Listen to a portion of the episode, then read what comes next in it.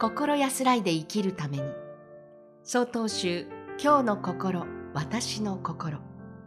今日のお話は、島根県長安寺住職、恩田仁士さんの、共に暮らすという供養です。さんねんほど施設に入所していたお檀家さんが亡くなりました。私が急いで伺い、読経していると、高齢の奥さんが、あら、おじいさんの目が開いた、とおっしゃいました。ご主人はコロナ禍前の入所でしたが、次第に面会制限が始まり、それ以降、お互いのぬくもりを感じながら見舞うことは叶わなかったそうです。亡くなって、ようやく手の届くところに帰ってこられたご主人。お経を聞きながら、奥さんがご主人の目が開いたと感じられたのは不思議ではないように思いました。また、山あいにお住まいの高齢のご夫婦の話です。ご主人が病気で入院され、病院で亡くなりました。葬儀を終え、ご主人を見送った奥さんは、さぞ悲しみや寂しさでいっぱいであろうと案じていました。ところが、初七日も終わった頃、奥さんは、入院中は毎日寂しかったけれど、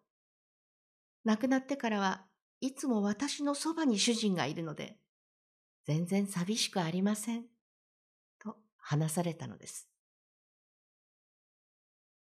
あれから月日は経ちましたが、いつお邪魔しても仏壇にはお膳やお菓子、果物などがにぎやかにお供えされています。畑の作物や季節の果物など、お供えされるものの一つ一つからご主人に話題が広がります。いますがごとく。仏壇のご主人に声をかけながら、奥さんが煮しめなどをお供えする姿を見ていると、結婚されてから長い年月を共に作ってきた夫婦のありようを教えられます。長年連れ添いながら、数年別々の屋根の下で過ごすことになった二組のご夫婦。これからは亡くなってやっと帰ってきたご主人を身近に感じながら過ごされると思います。私も一緒にご供養を重ねていこうと考えています。島根県長安寺住職、恩田仁士さんの共に暮らすという供養でした。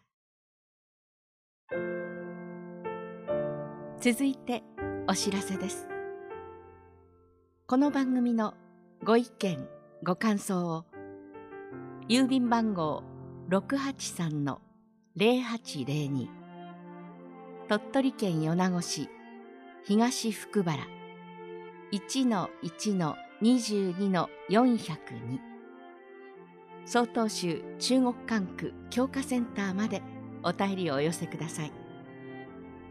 もしくは概要欄にありますメールアドレスまでお寄せください。お寄せいただいた方には、この番組の冊子、今日の心、私の心、法話集を差し上げます。次回は、鳥取県大安寺住職、松尾松林さんの、分かり合うというお話です。この番組は、中国管区教化センターがお送りしました。